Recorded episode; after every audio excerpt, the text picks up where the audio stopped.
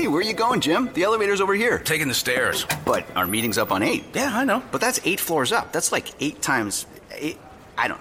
A lot of stairs. That's the point. I've already lost a few pounds and earned almost $100 in wellness incentives. Whoa, you're getting rewarded for working out? Yeah, I know. I'm just as surprised as you are, Bob. Fearless is full of surprises. That's the power of the Blue Cross and Blue Shield Federal Employee Program. Learn more about our healthy benefits and sign up at fepblue.org slash choose blue by December 11th. You are Locked On Jets, your daily New York Jets podcast, part of the Locked On Podcast Network. Your team every day. This is the Locked On Jets podcast, part of the Locked On Podcast Network, on this Thursday, the 4th of May in the year 2017. I'm your host, John B. from GangGreenNation.com. Nice to have you with us. If you enjoy this show, please subscribe, either iTunes or Audio Boom, and we will make life very simple for you. We'll deliver this show to your device each day. It'll be like a new gift each each morning when you wake up, and you can take the show with you no matter where you go on your day. If you really enjoy this show, give it a good rating. We certainly appreciate it. It certainly helps us out. And thanks to those of you who have given the show ratings. Um, you guys are so nice. Today is Thursday, so on Thursdays on this show, we typically do a mailbag uh, from the comments section of ganggreennation.com. That's where we get our questions. And we also have some emails from some of you guys. So let's jump into it. And we had we had a lot of good questions this week, uh, probably more than we can get to today. So I'll tell you what, why don't we do a mailbag tomorrow too? Why don't we do two mailbags this week? And uh, hopefully that won't bore you. Uh, there are just so many good questions. Uh, why only have one mailbag? Um, first question was emailed to me. is from a great listener. Um, he uh, starts by saying, "Love the double dip on safety. Who'd have thunk it?" And this uh, particular listener actually had emailed me a little while back, a couple weeks ago, and asked a question about whether the Jets should uh, take two safeties early in the draft, and he called it. So great job. Um, but his question deals with Mike Glennon, and he says apparently Mike Glennon is an unhappy camper. That Glennon, of course, is the quarterback the Chicago Bears signed in the offseason. Now the Bears moved up in the draft to trade to uh, acquire Mitchell Trubisky, the quarterback out of UNC. Um, so anyway, I'm not interested in giving up on the 2017 season. Could the Jets work a deal for Glennon that would include trading McCown or Sheldon Richardson? A competition between Glennon and Hackenberg would be fun. Uh, well, here's the thing.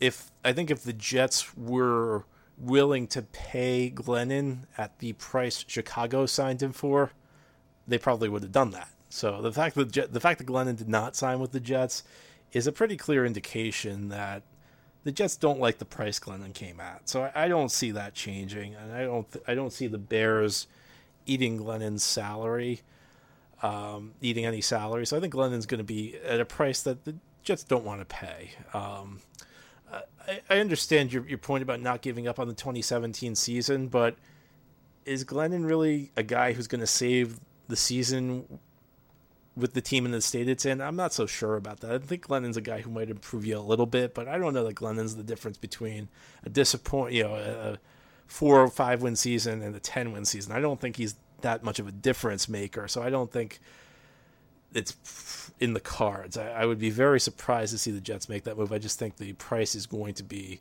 too high for uh, Mike Glennon. So let's hop into our next question, and the rest of these questions for today's show will come from the comment section of ganggreennation.com. Next question deals with um, Christian Hackenberg. Come January 2018, what must Christian Hackenberg have done for the fans to have penciled him in as next season's starter? I think it's kind of a tricky question. Um, you know, obviously, if this t- Hackenberg plays plays well and the team has success, the team surprises people. I think that that's going to be a major feather in Hackenberg's cap. I think if you're looking for one factor, what I would say is can he avoid the big mistake? Can he avoid turning the ball over? That's something young quarterbacks frequently struggle with. And it's one of the things that I think separates the so a lot of the very good young quarterbacks from the ones who aren't that good. Um, you think about Dak Prescott's year with Dallas. Look, we all know that Dak Prescott went into a dream situation. We all we don't we don't know how good he would have been in another situation. But one thing you can say for him is even if you want to say, well, he was carried by the run game, he was carried by the offensive line, had good receiving targets. He didn't. He did not turn the ball over. He avoided the big mistake, and that's important. I think back to Derek Carr, his rookie year back in 2014 with the Raiders. Not that impressive, in all honesty, and he was actually kind of overhyped that year. People talked about that year as the rookie year of the next franchise quarterback, which it really was not. It was really a pretty unremarkable season he had. And his second, now after his first year, then he really kind of came into his own. But his rookie year wasn't that impressive. But the one thing that gave you hope was again, he did not he avoided the big he did not turn the ball over. So I think that that would that more than anything is what I'd look for from Hackenberg because the that Raiders team was awful Carr's rookie year. Um, but they felt good about him as their starter, and that's why. And this Jets team may not ultimately be that good. Now, if Hackenberg carries them to some wins, then you know I think you've got your guy. You'll you'll say we've got our guy going forward. But even if the team's not bad, Hackenberg can only do so much with his surroundings. His surroundings really are not that great. So, what I would say is, if as long as he's not making things worse, because you're either you know you're either dry, you're either part of the solution or part of the problem. So what you want is you want Hackenberg to be part of the solution. Next question deals with the offensive line. Is it possible this offensive line greatly exceeds expectations? When you look at each player individually, it doesn't seem as bad as it's made out to be. All the different combinations last year with all the injuries, I think, dramatically hurt it. Um, I, I, agree with your last point that all the different combinations last year with all the injuries dramatically hurt it. Your second question, I'm not sure I necessarily draw the same conclusion that it doesn't seem as bad when you look at each player individually.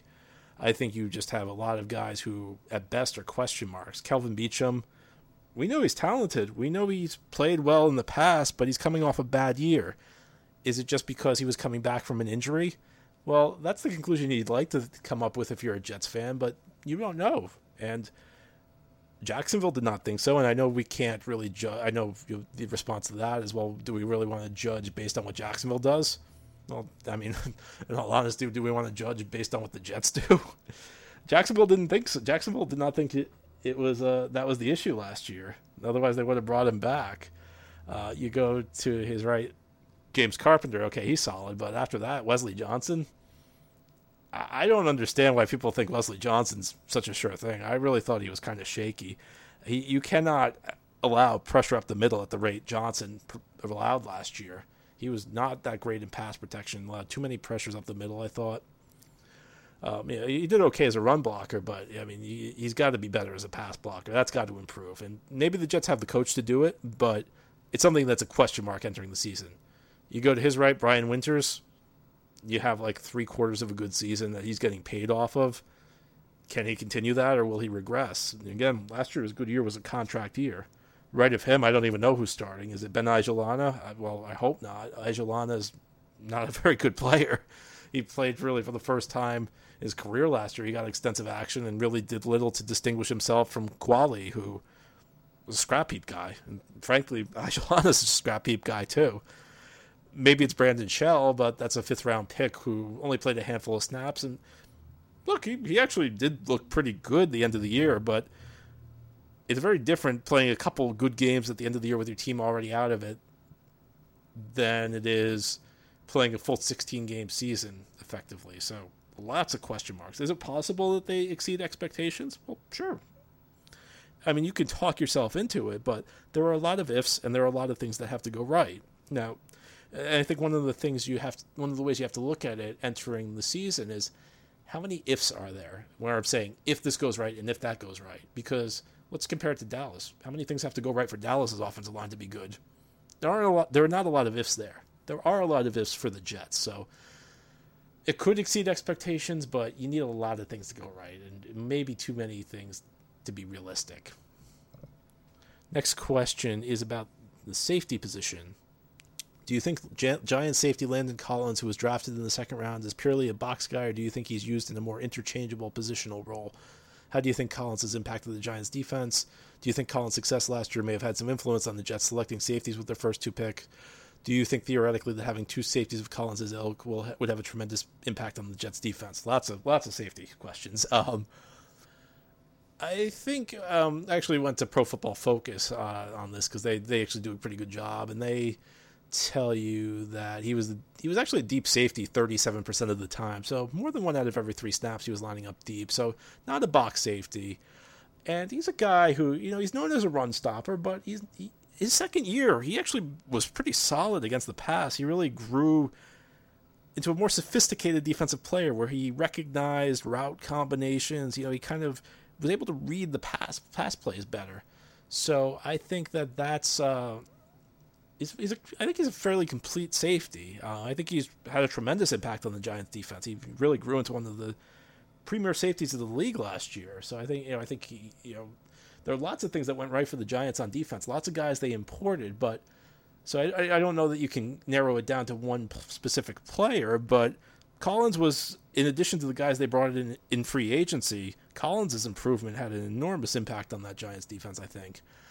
Do I think Collins' success had influence on the Jets selecting safeties with their first two picks? I, I do not. I, I think that this is something that was probably coming anyway. I think, first of all, and the Jets will be the first to tell you this, they were surprised that Jamal Adams fell to them. And Mike Maccagnan said it. We know that when Adams visited, they said, "Why?" They pretty much told Adams, you're, you're, "There's no way you're falling to us." Um, so I think that this Todd Bowles I mean, Todd Bowles was a safety, so he, he's obviously a fan of drafting at the position. I think the Jets had two guys that they really liked fall to them. I think that you know, they, you, I mean, you can listen to what Maccagnan said that they really loved these guys. They were not necessarily focused on the position at the end of the day, although I'm sure Bowles, Bowles liking the safety position, being a former safety, didn't hurt things. And I think what Bowles wants in the safeties is guys who can do a little bit of everything. You know, guys who can line up in the box, line up deep, play a little man to man, you know, do a little bit of everything. And I think that's what Bowles likes. Bowles likes having interchangeable safeties because and if you have two guys who can do a little bit of everything, it really I think can wreak havoc on the opposing offense because the other team's offense, you have to figure out where these two guys are going on every play because you're not careful, this guy's going to go out and destroy your play. So I think adding two safeties like this, and first of all, they're they're good, they're they're effective, they know what to do going to have a big time impact on this defense. And as something we've talked about this week, just how many blown assignments the Jets had, so many busts in coverage they had deep last year, big plays allowed as a result. You cannot if you can't prevent your team from busting coverages and allowing big plays, nothing else you do matters. So that had to be fixed. Now, I will say this: sometimes it takes a year. So I'm not sure whether this year, I mean, these guys are going to look like rookies at times. There's still going to be issues. By year two, though, I think what you're hoping for is to have the, one of the top safety duos in the NFL, and certainly possible.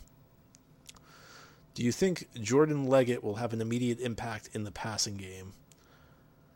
Um, I think that whenever we're talking about a fifth round rookie, it's always wise to take the under.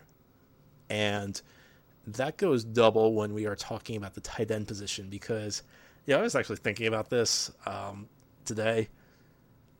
The tight end position, I'll tell you, that might be the toughest position to transition to in the NFL, other than maybe quarterback. And this is just me spitballing. This is, you know, sometimes I'll tell you stuff I've heard from people in the know. That's just me kind of throwing my own thought out there because you think about the tight end position is you got to learn the tight ends routes you got to learn all the receivers routes. You got to learn outside the slot. You got to learn how to block. I mean, you got to learn so many different aspects of a play that's just tough to pick up on. So, I, mean, I think we're probably talking about um, keeping expectations low with Leggett. I think the Jets will probably look to use him in the red zone. With Brandon Marshall gone, though, they're going to need to utilize a big red zone target.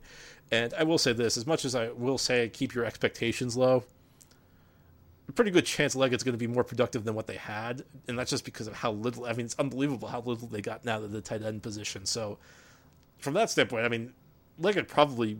I would not be surprised at all if Leggett was more productive than what they had at the tight end position, but I don't see him being a big time impact guy this season. I think I think you may have to wait a little while on that. next question is it's a follow up question from a different uh, person. Do you expect Leggett or, Darius Stewart to have more of an impact in the first year?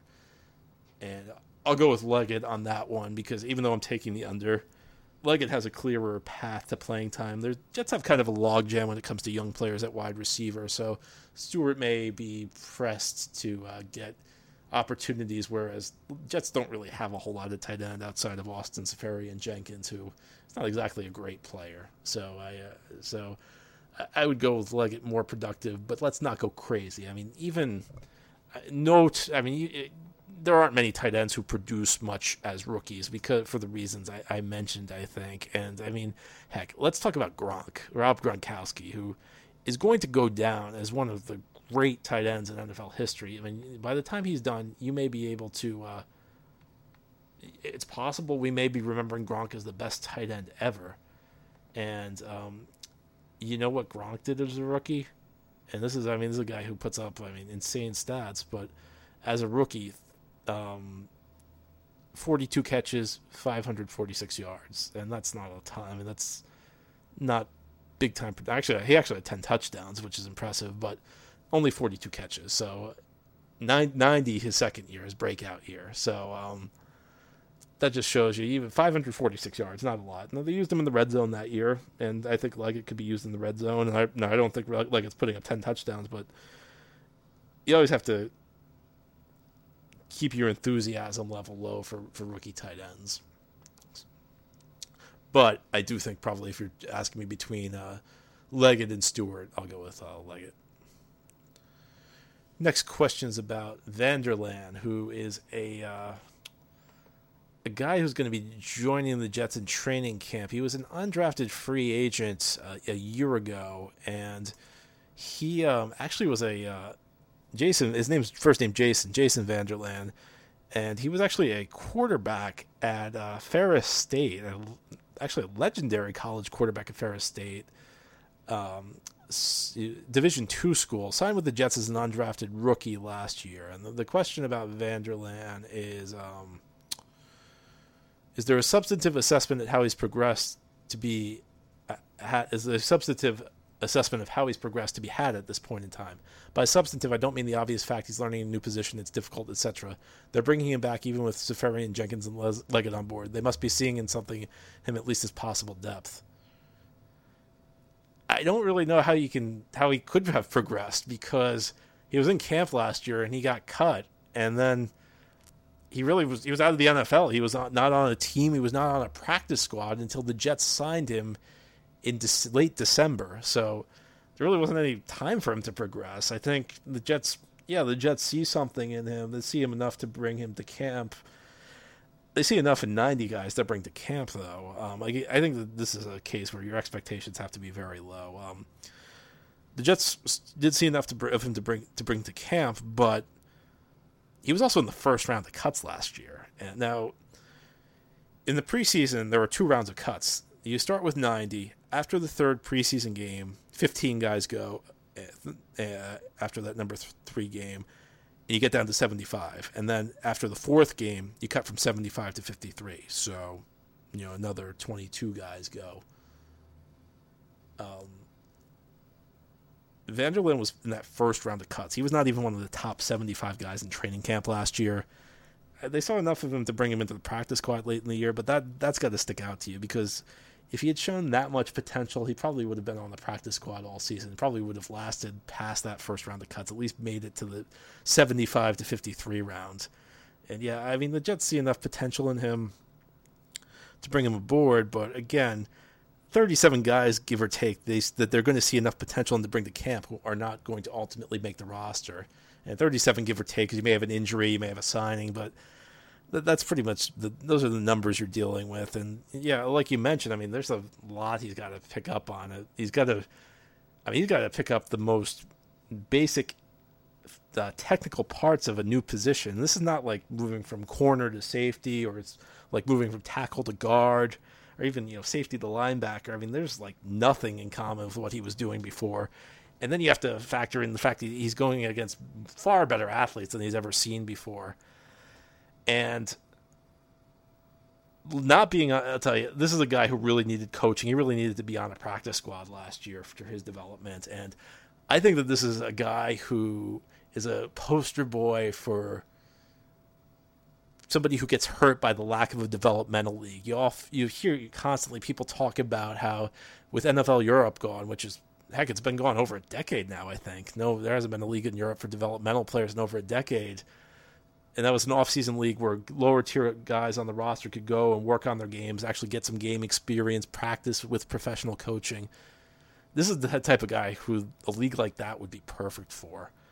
Um, he um, he's a guy who just needs to he needs reps. He needs practice reps. He needs to get into games, and this is the, the, poster boy of a guy who's hurt by the lack of a developmental league because this is a guy who needs to learn a lot. And this is one of the things I really don't understand about the NFL is that in the next couple days the Jets are going to have a rookie mini camp and the guys that'll be there are the draft picks and the undrafted pick, the undrafted guys. And there are also going to be some first year players, some guys who, you know, maybe they were in training camp last year, but by the time the season rolled around, they were either on the practice squad, out of the league, or on IR. And Vander Laan actually might end up being there because he, I think he'd be eligible. And particularly for the tryout guys, they really don't have. They have like two days to impress the coaching staff, and the coaching staff's attention's diverted because they have so many guys there. They have the draft picks they have to watch and try and teach. They have the undrafted free agents. Uh, and so these guys have these tryout guys have virtually no chance of uh, really catching anybody's eye. And the amount of tryout guys, when you combine it with the picks and non-drafted free agents, and other guys they bring in, is almost enough for a full roster. So I don't understand why the NFL doesn't just have all these teams put together uh, put together a full roster of like tryout guys and rookies and other guys who need work who need their games to develop and have like a four game spring league or something like that with each team. The NBA does this in the summer league. They have a summer league where they, they take young players and try out guys, and it's a it's a good idea. And it would give a guy like Vander Laan a chance to get some practice time, get some work with coaches, and get some game experience. You know, I, I mentioned this I wrote something on ganggreennation.com a long time ago, over a year ago, where I mentioned the NBA Summer League and I wondered why the NFL had nothing like it. And I got like one universal response, which was, "Well, you can't have it. You can't have a league in summer." And I mean, and my response was just, "You've missed the point entirely. It's not about whether the league's in summer or not. It's having a developmental league. You can play it in March and you know May and June." That's not the, the the time of year doesn't matter, but it just makes sense to have a guy for guys who are tryout. First of all, gives tryout players like a month to really get to know the coaching staff, give them a chance to really catch the coaching staff's eye, and it gives developmental players a chance to play. And heck, it even gives maybe you got a, you got a position coach who's interested in moving up, gives him a chance to run a team, get, at least get some frame of reference for what it takes to be a head coach. You know, one of your position coaches could run the uh, developmental league team it just makes too much sense to not happen. I have no idea why it has not happened. Um, but I, I, think Vander Laan has a really tall hill to climb. Um, I can't tell you that there's any progress because when would he have progressed? When would he have shown progress? There's just no time for it. So I, I think it's much more likely that he ends up in the first round of cuts again than I think it does that he uh, ends up being a player for the Jets. I, I think it's, him making this team is a long shot. In fact, I think, heck, out of all the guys on this roster, I think he might be the least likely guy to make the team. If not, then I think it may be uh, maybe close. Um, next question, and it'll be our last question f- today. Um, we'll, again, we'll do a second mailbag tomorrow just because there were so many good questions. Do you think that drafting two safeties that fill similar similar roles will negatively impact Jamal Adams' development? I think Jamal Adams has the potential to be a top flight strong safety in the league. He is more of a modern strong safety, so to speak, that has a natural ability to not be a liability in coverage and can do more than the traditional strong safety. However, I still think that allowing him to play more of a strong safety role by pairing him with a good free safety aka a more traditional cover center fielder type, would allow him to develop to the game breaking force we are all hoping he can be, better than matching him with another similar player like Maye, one with less natural ability. Having the flexibility to sometimes interchange the roles at safety is a good thing, but one of the knocks on Maye is that he lets up big plays, which is really the last thing you want in a free safety. That is typically the last line of defense. Due to Adams having more natural ability in Maye, I'm worried than Maye. I'm worried that we'll see Adams in more of a free safety role than a strong safety role. I think he's better to ex- suited to excel at the strong safety role, and this could negatively affect his development. In the past, we've seen the Jets play best players out of position to try and fit the team needs, but I think it would be a big mistake to take to make a top pick play out of his natural position to try and cover up a hole in a year in which it seems we are not likely to make the playoffs. How do you see the Jets utilizing both of their new safeties, and how would you personally like to see them utilized? I think that you speak to a common misconception. I, I there's this idea that they're just two separate, totally distinct safety positions where one guy's always in deep center field and one guy's always in the box, and that's just really not the way a lot of teams do it. There's uh, there are some teams that do it that way, but I don't think, see it that way. I think that most teams use. I think there are a lot of teams that use their guys as kind of interchangeable, and I don't see any problem with it. I think that's you know it's not a bad thing to to have two guys who can do a little bit of everything. I don't think Adams is a guy who can never play the deep center field role. I think he'll he'll do pretty well if you put him there. I don't think he, he's not a guy who always needs to be. I think that would only make sense to me if Adams was a guy who couldn't handle the center field role, and he can. And I, I think I think the same goes for Maye. I, I think Maye's shown that he can handle the center field role at times, and he can also make plays near the line. These are two guys who can do a little bit of everything. So I don't think that you're necessarily maximizing them by just giving them rigid roles, saying you do one thing, you do the other. Um, so I, I, don't, I really don't see it that way, and I think that that's a common misconception that you you free you have a free safety who always plays deep. That's not the way every scheme works. Um, and it's not the way the jet scheme works. So I, I, don't see this as a problem. I you know I appreciate the question, but I, I don't think that that's really as big of an issue as you're making it out to be. So um, I think that that's um, you know I, I don't see that as a big issue. I, I think Adams is going to be good no matter where you, where you stick him in. I don't think his, his development's going to be stunted at all by doing that anyway, so thanks for the question, though. I mean, I, am sorry, I don't mean to be uh, dismissive of your question. It is, it's a good question. I just, I don't agree. I, if I, I, respectfully disagree with your, uh, with your question. So th- thank you, though, and thank you for everybody who asked questions, and thank you for everybody who tuned in. Um, this has been the Locked On Jets podcast. It's part of the Locked On Podcast Network. Subscribe to the show either iTunes or Audio Boom, and give it good ratings if you'd be so kind. Until next time. Have a great day, everybody.